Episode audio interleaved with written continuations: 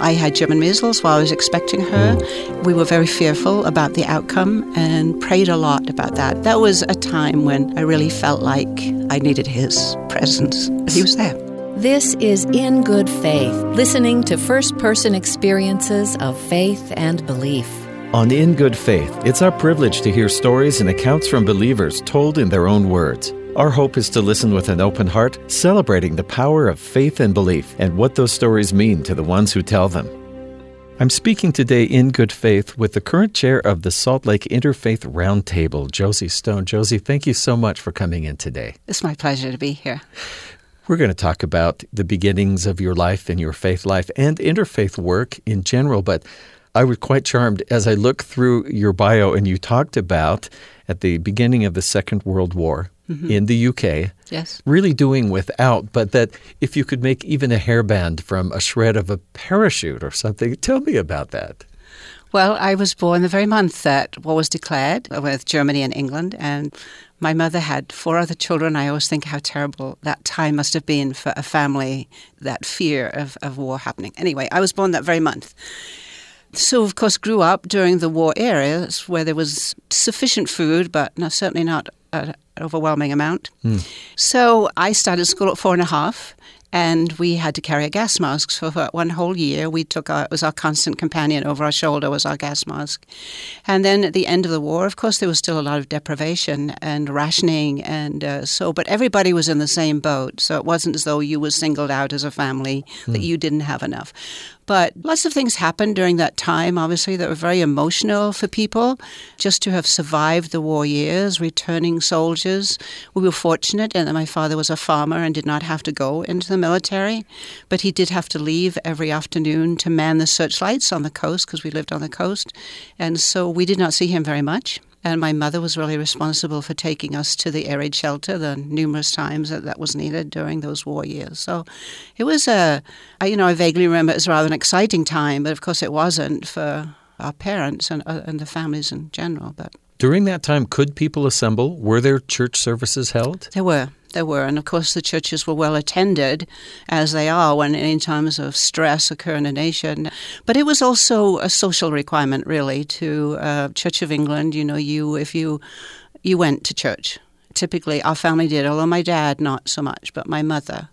So we were pretty structured in that sense, and we joined a Sunday school and of course, our Sunday school classes were held in these very old churches. And in our particular village, there were two one that was very dilapidated and sort of half the wall standing, but it had been abandoned during the plague years, and a new church had been built. So that added some excitement to the the area. But it was also there, and I think I mentioned to you in my bio that my baby sister had died, and here was her little tiny grave in this churchyard amongst all of the other graves. And, and that was very memorable to me as a child. That, you know, why, why would that have happened? And uh, it brought such huge sadness to our family. So, what God is it that we're talking about that would allow that to happen? But we had prayers at school, of course. You know, that was a, a start of the day. It was a prayer assembly. And then we, it was followed by reciting our fractions, you know, and times tables. But during the prayer time, one of the things we did was to say the Lord's Prayer. And of course, you never saw the words as a child. It wasn't screened or anything like that. You'd learnt it by rote from somebody else. So for some years, I thought instead of Our Father who art in heaven, it was Our Father with charts in heaven. And I really thought that sounded quite reasonable that it he was up the there with his charts. his charts. so I was quite surprised when Keep, I saw it actually written out that it wasn't the charts in heaven. I could see him keeping track of us uh, on our list of balances of good, good and ill. Absolutely. You have your life where you're growing up in a church environment, mm-hmm. but parallel to that is also a personal spiritual path. Yes. Did you always believe in God, or did that wane or strengthen at different times? I always believed in God, but it did wane and strengthen, obviously, as, as life went on through the years. But I always was a firm believer. I don't really know what made me so, other than that, you know, we had our Sunday school structure. I was confirmed when I was 11, which is quite a a growing time for somebody in, in, our particular faith, and you go to classes for that, and then you are able to take the communion, the sacrament at the services, and the bishop installs you into that position. So that was a, a proud day for me. Mm. Then it, it, continued on, but certainly during my teenage years, it was not so exciting, especially when my mother made us do Sunday school and church. You know, that was rather purgatory. But it was when I went away to college some years later that I thought I need to just find out about some other religions because I always felt like the Church of England did not have a handle on that. And of course, Britain was primarily, except for Ireland, was very Church of England, although there was a Catholic branch, obviously. But we used to sort of refer to those as those Catholics. So there was a certain amount of prejudice about your faith. And also, there were chapels. They weren't called churches, they were called chapels that were Baptist and Methodist and, and Wesleyan. To this day, I'm not sure why they were sort of segmented out like that, you know. But of course, the Church of England, you know, stood out. It's the Queen and the King and the. So when I was in college, I knew there was more than that, and so I went to some of those other services and uh, really began to sort of experiment and learn more about uh, Christian churches, not so much other faiths, because at that time there wasn't an opportunity to do that. Right. And then shortly after I graduated as a teacher, I met my future husband, and he's an American serviceman. So, of course, we eventually moved here. And then I had four children very quickly. So, time for getting absorbed in a lot of extracurricular activities was, was minimal. But even though my husband was agnostic, he was perfectly acceptable of my faith, and our children were baptized and went through Sunday school just as I had been in my youth as well. Did you make them do Sunday school and church? no. Maybe for our listeners who might not know, what is the relationship of the Anglican Church, Church of England, and Episcopalian? Well, um, when the first people came to the East Coast to get away from George III, um, they brought their Anglican faith with them, but they continued to have to pay taxes back to England. And so after time, that became very burdensome. And so they actually segmented into another church that is based on the Anglican faith, but called Episcopal, because we are Episcopalian hard word to get your tongue around, Episcopalian.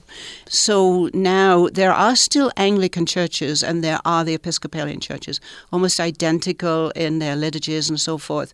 But um, there has been a schism in the Episcopal Church just recently where a certain things that are acceptable now to the Episcopal Church are not acceptable to the Anglican Church, particularly those that come from like African countries.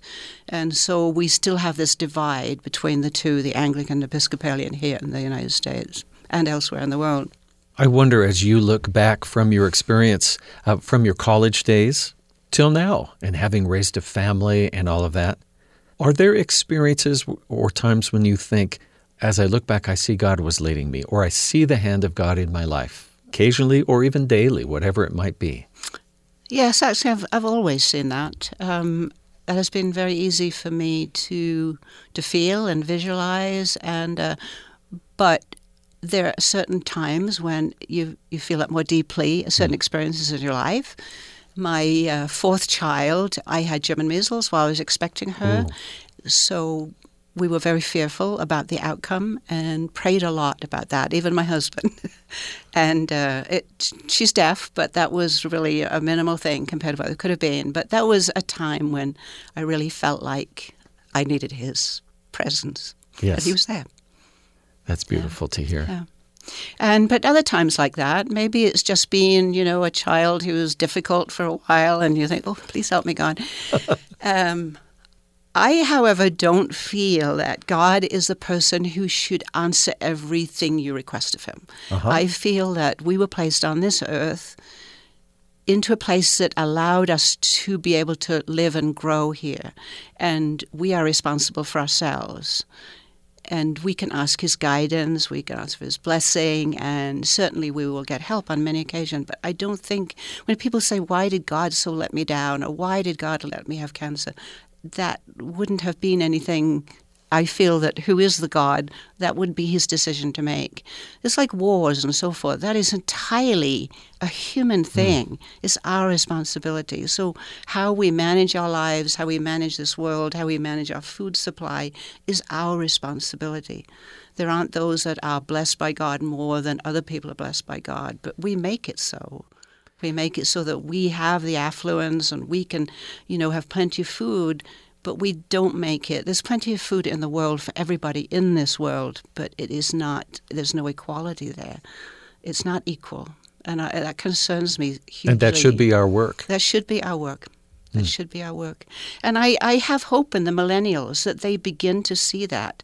I think that they and the generation coming up behind them have a different world perspective, more of equality and more of sharing and uh, more of, of understanding where other people are at rather than necessarily me all the time.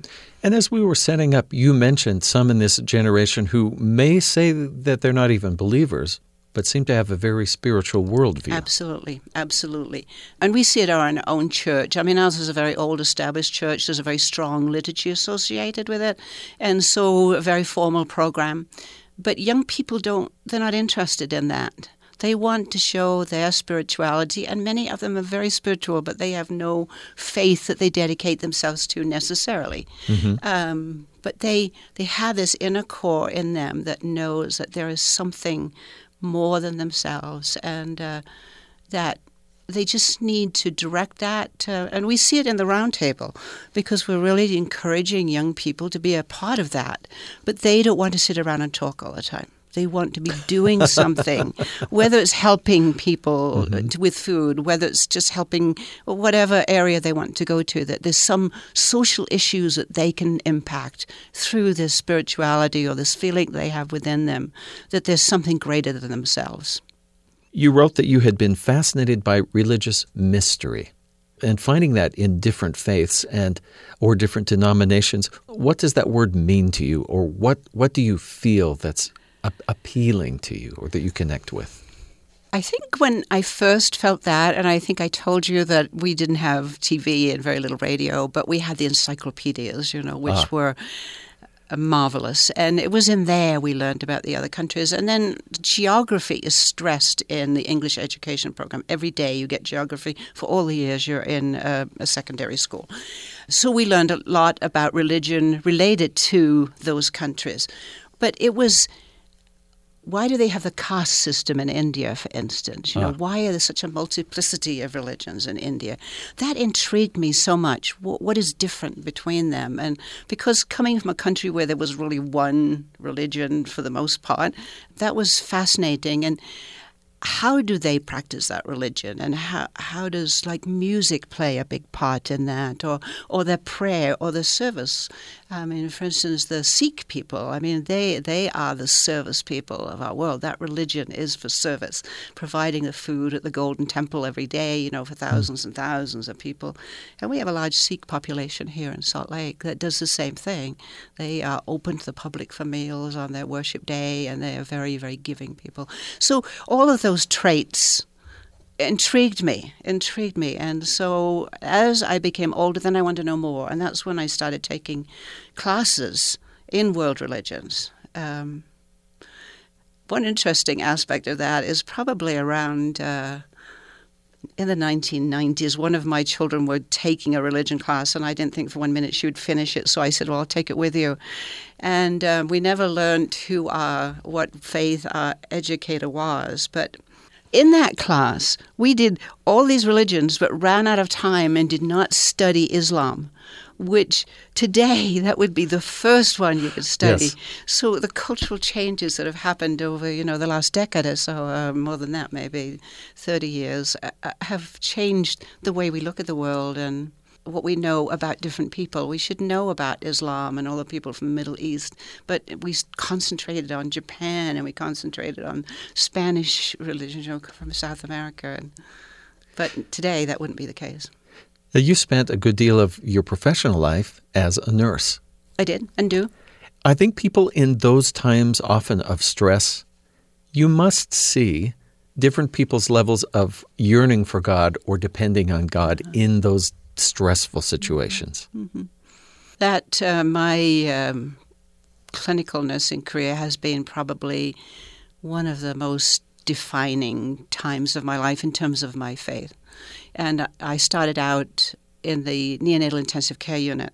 Mm. So if you really want to look at humanity and what we really are and how we're made, that is the place to go because these little tiny, tiny babies, you know, one pound, two pounds, fighting for their life, but all of their bodily everything works in their body. Yes, you know, yes. it, it's just intriguing to me. But it just defines that there is more than just reproduction of a baby from you know conception on. There is more behind it than that, and uh, that struggle for life just is what I think we all have to do. But you see it then, and it's very raw and it's very emotional and not only for the parents but for the caretakers as well. So I think then I thought, you know, I already knew a God exists, but it really emphasized for me that there is a God out there, and we are made in an image of something that we just cannot visualize. That we're so perfect. And if part of it is disrupted for some reason, for a disease process, other parts of the body will try to overcome that disability. It, that is an intriguing feature to me as well. Hmm. So. Let me shift gears slightly and yeah. talk about what got you involved in interfaith work. Well, I'd had this passion of wanting to know more about different faiths, and I moved from California to Salt Lake City 15 years ago and started to attend the cathedral downtown, the Episcopal Cathedral, and one of the ministers there was a member of the Interfaith Roundtable and had been since the inception of the the program at the time of the 2002 Olympics. And she said, "I think you would like to come to this meeting." So I went, and the very first meeting, I was just captivated. So I just went as a visitor, you know, and uh, to them, and then eventually volunteered for certain. Captivated by what?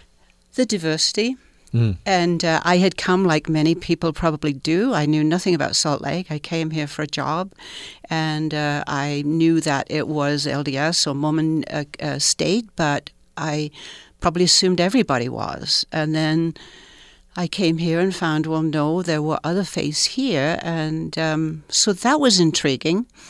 And I suppose that's what held me to want to be part of that because here were Hindus, Buddhists, Jewish people, Christian people, people of very small faith groups, all getting together and getting along. There are, I think, 48 different faiths in our city and valley. Some of them quite small, but uh, many, you know, very large faiths and large groups of people. And it really was an example to me of how a community should live. Mm. And here with the LDS, certainly a majority in our area, but they work so closely with us that we're, we're very um, interrelated with all the, the faiths, and not one stands out as a dominant faith, but we're all an integral part of it, and everybody's equally important. And their, their faith background and their faith beliefs are just as important. And so our goal is really to help people to understand about other people's faith. Because when you don't do that, then you're fearful about who they are and what they practice and what their temples or their mosques are like. So through the years, we have opened that up for people, and we have programs many times a year. But in month, we have what we call an interfaith month, where people are highly encouraged not only to open up their places of worship for visitors, but to attend those. So you can go to the Friday night prayers at the mosque and see that the families are just like you their mums and dads with children and worried about the rent or worried about their job or schooling. They're just like us, but they just have a different faith. So then, once you've established that, you don't need to be fearful of that. Then you can build a relationship where it doesn't make you want to be a Muslim or a Hindu. It strengthens your own faith. You see the intensity of their faith in themselves, and then you re examine your own and it gives you a whole new vision of who you are and So it's not trying to give a homogenous group of faith people. It's to try and define your faith well, but to get along with all of these other um, faith groups. And that we are very successful here in Salt Lake with that. And I don't know if everybody living here knows that, but we're probably one of the top three cities in the country that has such a successful program. Usually, this is the month of February. Yeah. And uh, I read about bus tours even. Yeah, we do. People get on the bus tour They and do. they go to to a synagogue and to a mosque. yeah. yeah. And this year we did. We went to the synagogue with uh, Rabbi Benny Zippel, which is very conservative, and then we went to the Bosnian uh, mosque. And uh, I mean, two such diverse groups, but everybody loves that. They love that to get a glimpse, to see. Oh, I understand now. You know, I, it's it- it's just a wonderful thing. But we, we have many events during that month, and uh, we've toured, you know, like the LDS History Museum. We've been to all parts of the LDS properties to diff- where they do all of the ancestry, and but um, we also include all of these other faiths as well. You said something interesting about fear. I had a quote as I was thinking about your work. This is from Thomas Merton, Oh yeah, who was uh, a, a- a yeah. famous monk slash philosopher Yes. slash priest, Yes. author, whatever. Yes, Uh, this quote it says, "A faith that is afraid of other people is not faith at all." correct. And that seems to be what you're talking about. Where does fear come from in a religious context like that? Do you know? I'm, I'm asking you unanswerable questions. I just love to know what you're thinking. Um, well, there is fear, and it's just fear of they're different from ourselves. And you see it in not only in the religious side of life, you see it in our everyday life. Um, that you don't know that person, so you're fearful about who they are. You know, maybe I shouldn't get too close, or maybe I shouldn't accept this from them. Or, but it's exactly the same in faith. You know, maybe why do they say they have a God? You know, I, I'm the one who has the God. You know, what? Where does that come from? It is. It's just a not tangible. It's just a, an inherent fear of the unknowing. And is that something that needs to happen as we grow? I mean, we each typically will grow up in a certain faith tradition from our parents or grandparents or, or community we're in. And the idea of this is the way, and then opening that somebody else can feel exactly the same about the way they were raised mm-hmm. And giving us space for that. I mean, that is, it seems to me, a mental change or a heart change that you have to allow that for others you do. if you expect to hold to it yourself and be respected for Right, it. Right, exactly, exactly. And and I think it's, you know, just looking outside yourself. You don't have to change yourself. You don't have to change your religion. You don't have to change your beliefs. You don't have to change anything in your daily structure. But it's understanding that there are other people outside of you that have a similar structure with a faith and and ideas of life and and their hopes for the future. It's a growth. You, I mean, it doesn't happen overnight. And you, you have to open yourself up to have thoughts of your own and not listen to others. I mean, you could read the news, you could listen to TV, you could talk to other neighbors, and they will try and convince you otherwise. But you have to take that inward and say, I really, I am not special in this world. I'm equal to everybody else. And if this is the way they feel, then I need to understand why they feel that way and what it is that holds them so close to that. And when you realize that the intensity is still the same as yours, then it's much more manageable in uh, being able to reach out to people and and you develop this relationship, a strong relationship.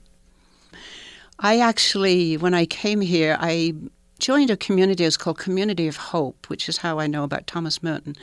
Uh, But it's a Benedictine lay ministry for chaplains. So it is, we don't call ourselves chaplains, we're not trained as chaplains, but we do go through a fairly significant training to be able to go out and either work with hospital patients or with people in nursing homes, or um, some of our members have been historians taking life histories of people who have cancer, maybe. And I opted to go to a Alzheimer's unit which would never have been what I thought was my choice, but it so happened that From neonatal to correct, correct typically lifespan end of life, yeah. So uh, for six years I did that and went and uh, visited people with Alzheimer's. It was an amazing growth experience for me.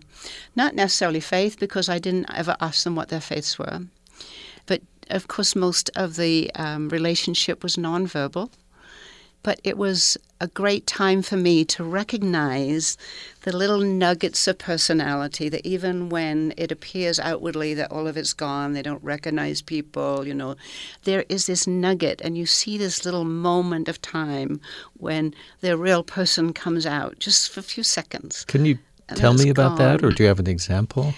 Uh, I'll be talking, I may be talking to somebody after dinner, and uh, I talk a lot. I mean, they don't talk a lot, but I, I talk a lot. and and I sort of come up with the answers sometimes for them. But sometimes you'll ask a question maybe about a family member, and they're usually, unfortunately, that's the forgetting part that comes very early in the more severe form of, of Alzheimer's. And they don't recognize people, but suddenly they will, and they'll remember a situation, maybe a birthday of somebody, or a wedding of somebody, or something they did as a child and it's like, oh my gosh. And they're in the present just for a short period of time. And then it's gone. I always felt like I wanted to write a book about all of this because it was it was just a fascinating thing. Because I think we all have that nugget in ourselves, and whether we call that the spirit or uh, I think that's so unique to everybody. That's why I believe that we weren't all just factory produced. That we have this nugget, and I think it's our spirit that lives on forever. I don't necessarily feel that we will move on as me as a person, but I feel that that nugget that is you, which is so different from yourself or anybody else that you come in touch with, is the thing that stays on and uh, may come back in another form. I don't know with somebody else, but um, I think that's the piece that is preserved and goes on into whatever life follows this one. Is and that, I feel there is one. Is that a spiritual? Activity or a religious experience for you to recognize that in another person? It's not really a religious experience. It more is just recognizing what is their core feature. What is what is it about them that makes them different, even from like their twin, maybe, mm. or a sibling. I think that's very strong, and I think that's where the God is. I think that's what God has for us as individuals. That that will never go away, never go away what are the moments or the things that make you feel most in contact with the divine or connected in some way? Well, I have a ritual every day uh, in the evening. We have a little booklet that's produced by the Episcopal Church. It's called Day by Day, and it has a, a reading from one of the Gospels or sometimes the Old Testament, and then somebody will have written their feeling about that. There's an author for the month, and then you're asked to read all of the different um, parts of, of the Bible that have that reference in them. And I do that faithfully every day uh, without fail. Even if it's 2:30 in the morning and I'm just going to bed, I still do it. And that's when I feel the closest. And that's when, if I ha- you know make a prayer or feel I want to communicate with God, I can do that so easily. I do meditate, so a little bit it comes from that. But I have this vision that's been with me for years that I can think of God and He isn't a person, but there's something there. And I visualize this this landscape of just rock and, and some vegetation, but a wind constantly blowing across it. Nothing, you know, in the distance, just this this landscape, and that's where he is. But I can also feel my family, my mom and my dad, and other family members, and in that space. And it's extremely comforting. And it's then when I can say a prayer for something. Um, I recently had uh, some hip surgery and I didn't recover very well. And I wasn't asking him to heal me, but just help me, help me get through this and this depression of, of not being able to get well. And uh, it was just so, I mean, just easy and comfortable and comforting to be able to do that. Josie Stone is the current chair of the Salt Lake Interfaith Roundtable. Thank you, Josie, for speaking with me today in good faith. I just um, appreciate this opportunity because, you know, sometimes I don't think we evaluate ourselves very often and think about these things. They become, you know, maybe a daily activity or you busy with other things, but in the back of your mind, you know you have these values and you know that that's very meaningful to you, and it, it certainly is to me. So. Thank you so much. Thanks for tuning in to In Good Faith. In the second half of the show, we'll hear more about the importance of faith to refugees, something Josie Stone says adds to the strength of our communities. And we'll hear a panel of listeners discuss the ideas she presented. Back in a moment with more of In Good Faith.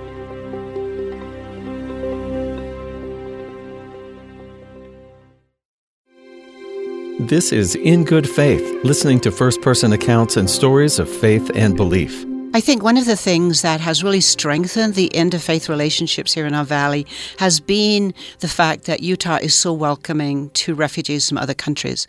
And with them, they bring all of their beautiful culture, tradition, and faith to us and continue to maintain that while trying to manage their lives in a, a highly different society. But it has really added to a great cultural expansion in this whole area we've been blessed by that and will continue to be blessed by that. I thought this would be a good time to dig just a little deeper into that, what that entails exactly. And I'm in the office of Asha Parekh now. She is the director of the Refugee Services Office for the state of Utah. Asha, thank you for speaking with me. Oh, you're welcome. This must change from year to year, but is there sort of an average that you expect or plan for here in the state? Prior to President Trump, Utah welcomed about 1,200 refugees per year. Since the president has been in office and made some changes, last year both resettlement agencies together had about 800 refugees, and this year the numbers plummeted even more.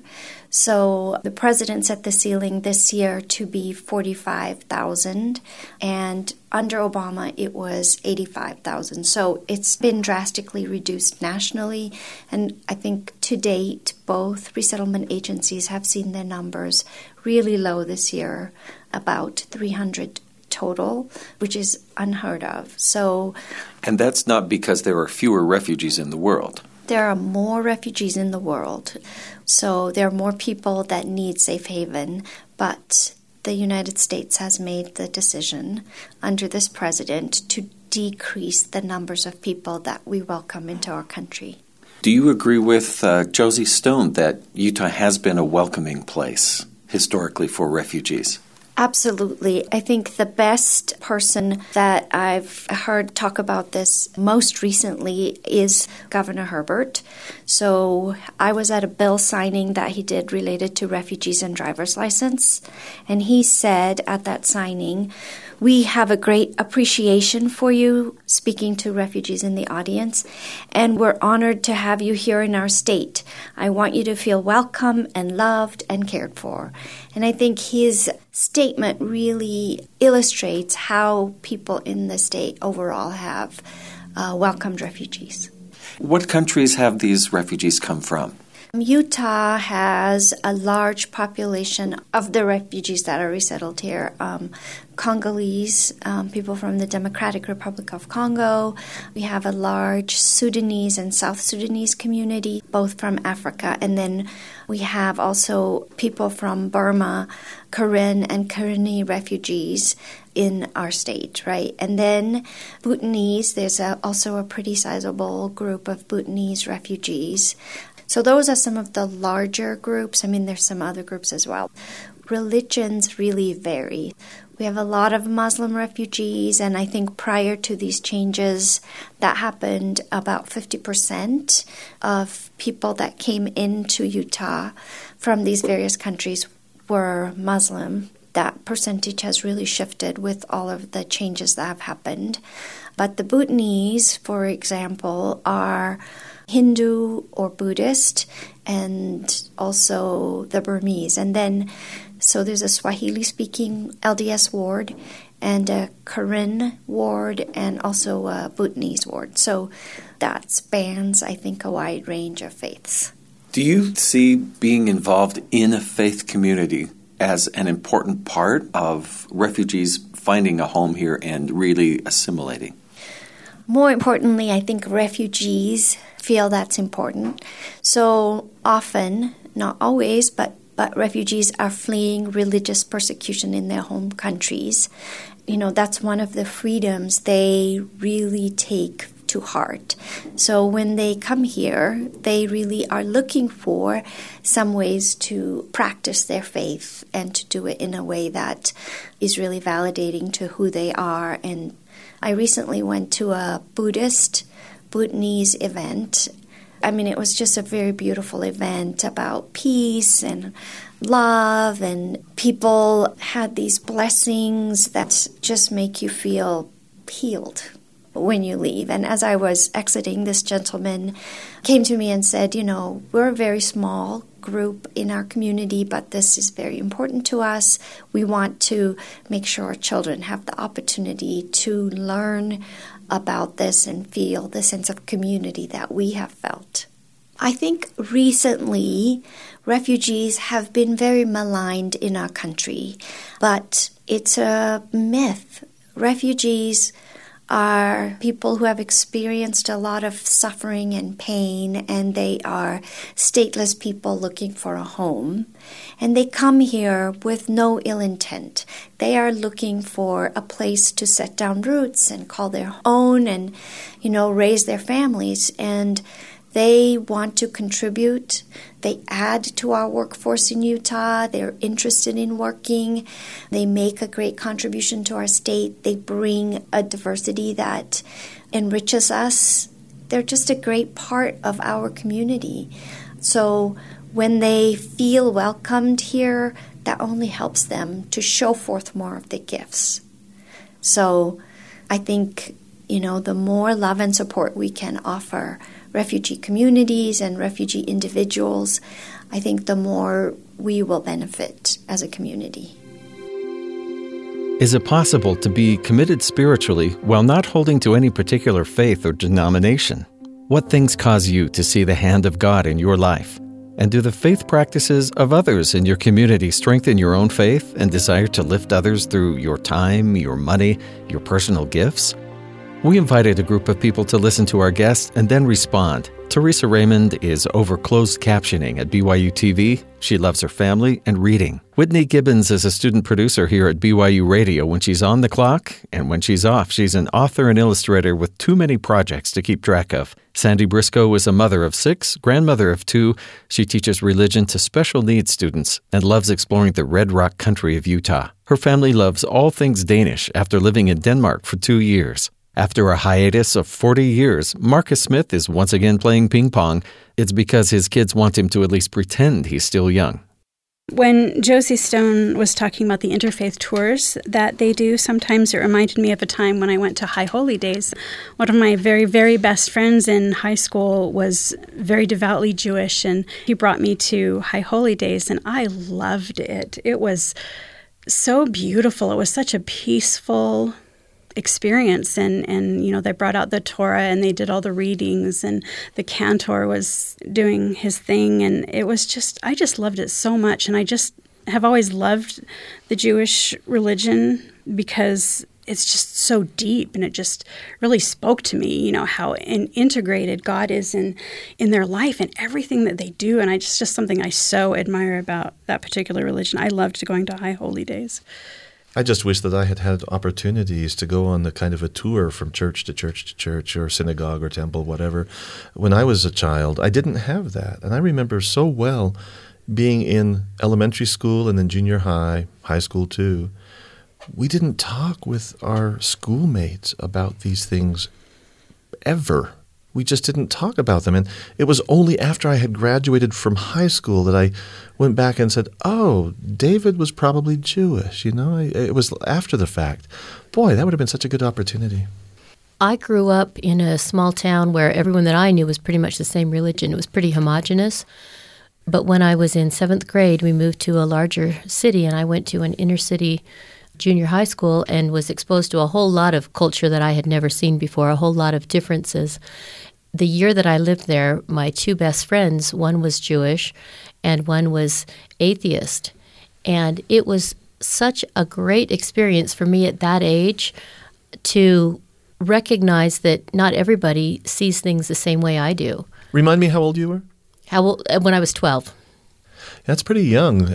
I do remember once going to a Baptist church when I was about five or six, and everybody had to sing this song. We'd lean forward and we sang Jesus is knocking at my door, and then you'd rap on the pew in front of you. And I felt a little uncomfortable because we didn't do that in our church. But after that experience, really uh, very little until I became an adult. It's really helpful, I think, to recognize, especially for kids, to recognize that, as Josie mentioned, that people see things different. We believe that our way is the way, but they also believe their way is the way. That their viewpoint is just as valid as ours is, you know, that their beliefs are just as valid. Seeing that as a, at a young age, my friends and I, these two young girls, the one that was Jewish and the one that was atheist, we would spend our lunch hours sitting together and discussing things. We would choose topics that were kind of interesting or controversial that, that we might have differences on and just specifically discuss them so we could learn about each other. I think that fear precluded that in my experience. We all of us were fearful of ever hearing what other people experienced in their faiths. I find that having I, have I've known people of uh, quite a few different faiths. I used to live in a very diverse environment, and I think one of the great things about learning about other religions, really learning about them, is that you can be an advocate for them. So that if, if someone who doesn't know as much about that religion makes an uninformed statement, um, something that's just uninformed, you can say, oh, no, actually, this is how it is. And they feel really strongly about this particular principle. And you can advocate for them that, you know, these are fabulous people. Agreed. Yeah. I am pretty active on social media. I'm a writer, and I have several stories that I write incrementally where I have like over a thousand readers, and it's just fun because I will spin out these stories chapter by chapter. And with a lot of them, it's fun because I have a community base. And so they'll send me questions about the stories that I'm writing, and they'll try and guess things that come next, and they'll ask questions about backstory or things like that. And it helps me write the story. But when she was talking about how I don't think that God needs to answer every question that gets sent to him, I just had the moment of like, oh my gosh, because I get sent maybe even like a dozen questions sometimes a day. And I have to filter through all of those questions that I have. And sometimes I have questions where I'm like, you know, I'm not going to answer that right now because it would ruin the story. Or I'm not going to answer that right now because it would distract from the important things. And it was just really fun to have that kind of realization as I was listening to what she was saying because for me, all of a sudden, it was God is presenting the story of our lives and it matters to Him how we think about what we're going through and things like that. And so there's some questions that are important questions, but sometimes we don't need the answers, or we need to keep wondering about something, or he will present it in a different way that is a better context later. And so that was kind of a fun connection for me personally. You know what you're talking about there, Whitney, uh, reminds me. You're talking about God's maybe his reticence in not answering everything. And Josie was talking about that too the idea that God's not going to intervene and maybe answer every prayer, or even we're not going to have a sense of what he is doing with our lives or for us. And and so we're kind of left without that information. As I was listening to Josie, I just couldn't help but think that isn't this perhaps a common denominator amongst all these different religions that we want to know? We want to know what's going on. That would be nice. it would be so helpful, we think. And uh, she asserted that uh, that might not be the point of it. That maybe we are supposed to solve these things. And she got into quite a list of the, the problems. She, she focused on war. She talked about hunger and food issues, food inequality, uh, the social issues that the younger generation's very engaged in. It was kind of like, what do they call it, a do it yourself kind of project, this life thing of ours where God is going to leave us without you know, we're not marionette puppets on the ends of strings where he's just pulling those strings and we just do exactly what it, we actually have to be responsible. And I was on board with that.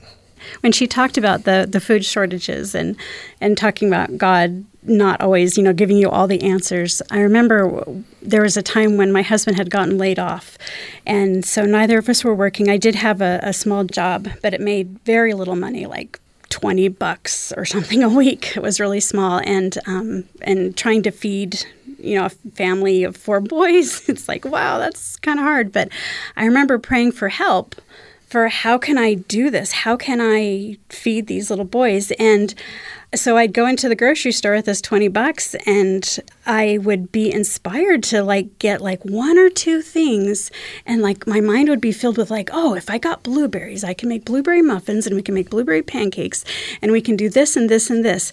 And just this information was kind of downloaded. I mean, he didn't do it for me. No one gave us extra money or anything like that, but I was inspired with thoughts that could help me do what I needed to do for my family and, and for myself. And that was really kind of cool. And the sad thing was, was after we came out of that financial crisis, that that wasn't there anymore because Heavenly Father needed to uh, have me do that work myself. Yeah, he but, was busy helping someone else. Yeah. you know, this issue of food was very important to Josie. She lingered on that topic, and I don't know that I share this with my fellow believers in my faith, but food inequality and where people get their sustenance from. To me, that's like basic to my religion. Of course, I'm a Christian, and so I think about who is my neighbor, the words of Christ. I think about the Good Samaritan, the parable from the Bible. Who am I supposed to help? Who is in need? The fundamental activities we do of, of helping people just to survive, to be fed and clothed, to get medicine, these kinds of things. Well, when Josie was talking about it, she said the rising generation of young people, they don't, they don't want to sit around and hear people just talk forever. They want to be engaged and solve some of these problems. And activism, you know, when I was growing up, activism was not my parents' favorite word necessarily. In the 60s, that kind of came with all sorts of connotations. But to actually do something that means – that you're helping, that you're lifting people in need. That's basic religion, to, to enact the ideas and, and, and actually do some good. I noticed that when Josie was speaking about that, talking about millennials and the, the generation after them, as they are really interested in social equality and some topics that maybe they've paid more attention to than I did when I was that age. One of my sons is studying sociology. He's working on his PhD right now, and he does a lot of work with um, getting water to people or food inequality and that sort of thing. And in his reading, he reads, you know, with all the reading that he has to do, he's really opened my eyes. I really have found it helpful to listen to this younger generation and to hear some of these ideas that have helped broaden my view and my understanding of my role of how I help my neighbor. I'm glad that I've got these younger people that can say, you know, you really should read this book or you should think about this and, you know, think beyond your own comfortable situation. That's been helpful. I need more of your attitude because I often think that our generation figured it all out. I think as a millennial, there's some very interesting viewpoint differences that kind of contribute to that. I think one thing is that we do have the internet, that we do have social media, that we automatically feel so much more connected in a very personal way, in a very human way to so many people with the social media work that I do, with the platform that I operate on, one of my best friends is from Russia, and she's an illustrator that I work with on some projects. And I have other friends that are writers, where one is in California, but another one is in Thailand. And I have friends that are in Portugal. And because English is kind of the language of the social media that I use. Um, we can all communicate, but you don't even realize that, like, oh, they're from a different country, which I feel like in generations past, that's so much more of a gap that you couldn't bridge automatically. You would have to be in Portugal or they would have to be in America. But the world that we live in now, especially with millennials, we are automatically connected across countries and across religions where you learn to love someone and to appreciate them for their ideas and the contributions that they make creatively before you realize that they are a Jewish person from New York or that they are a atheist person in Russia. And so instead of perhaps making broader judgment calls on who someone is and putting them into a box like it might be tempting to do like with stereotypes, I feel like potentially as millennials you learn to see someone based on what they actually do and what they actually contribute and how they actually make you feel And I think that brings a level of charity that you're able to show people because you see them as people first and you see them as religions or ethnicities or country citizens second. And I think that's a really important part of how society is kind of changing and why millennials are able to bring something different to the table like that. That is beautiful. And that, Whitney, that makes me appreciate social media, which I sometimes gripe a little bit about. There's both sides. it, there are both sides, but that really makes me appreciate all the positives and the great contribution that it is to our society. Mm-hmm. And when I hear you saying that, I just have to wonder is this for real? You know, I just have to wonder if there is greater charity made possible by these connections that maybe bracket off religion for a little while and then the religious overlays come in secondarily in your experience in talking to people abroad uh, or, or who are different from you. I would imagine that some of those aspects of religion never even come up at all but they do come up occasionally and yeah it's it's interesting there is a maturing of internet culture that is happening when the internet started it became basically a country that everyone could go to online and nobody knew how to act. And so things were really messy for the first 10 or 15 years. But there's coming a point where those of us who have grown up with the internet, we're kind of developing kind of an etiquette and standards. And now, if you act appropriately, you get more attention with like community and making friends. And if you don't act appropriately, people are like, oh, they must be a really old person on the internet. Because they don't always, sometimes they get on their Facebook and all they do is yell about politics. But usually it's the younger people who well we're here to actually have fun and connect with people and be creative. And so it's actually the older people often who are really uncomfortable to be around on the internet because they are not interested in becoming a good internet citizen. They're just interested in having a platform to yell really loud often and so it is really interesting where the friends that I've really connected with sharing religion is something that is actually a really meaningful experience because I had actually a conversation one time with my best internet friend. She's a co author that I work with a lot. And there was the one time where she was like, Hey, so I understand if you don't want to talk about this, but I was wondering, are you Mormon? And I was like, Yes, I am. How could you tell? And she's like, Oh, just some things. And, and then we ended up having this really long, like two hour conversation all about what the LDS church believed and how it's affected my life. And she was telling me about how she comes from like a Christian background and like how she's done that. And it ended up being just this amazing give and take conversation that made us even better friends. So, what about this fear aspect, though, that Josie was talking about? Is the fear obviated? Does it just dissipate because you already have a, a, rapport uh, on other topics because you've already established this wonderful, happy family of millennials who love the internet and are friends? well, there is a respect. There is a very much respect of I come here to have a good time. And so it's always just very much feeling what people are comfortable with. Like I have a friend who, a writer friend, and she'll just say that she's Jewish on her posts, and that's great. Um, but other people, they don't want to talk about it. And so you just respect that boundary. But it's very much being aware of other people and being aware and sensing what is fearful for somebody that someone else might want to talk about. And it's very much thinking about others' boundaries before trying to put your own on them. And it's not like that all over the internet. And there's a lot of places where you still have to be careful, like real life but I feel like there's a lot of potential for that, and especially the areas in the community that I've tried to build up, especially around my work, it's very conducive to that, and it's really exciting. I want to talk for a minute about what Josie said about working with Alzheimer's patients. As she was talking about that, I thought about the work that I do with students with disabilities as I teach disabled students. And there's quite a range of disabilities, some students with autism and some that have physical limitations and some with mental limitations. I teach students that are, some are completely nonverbal, and particularly those that can't communicate with me in ways that I ordinarily do, those that are nonverbal.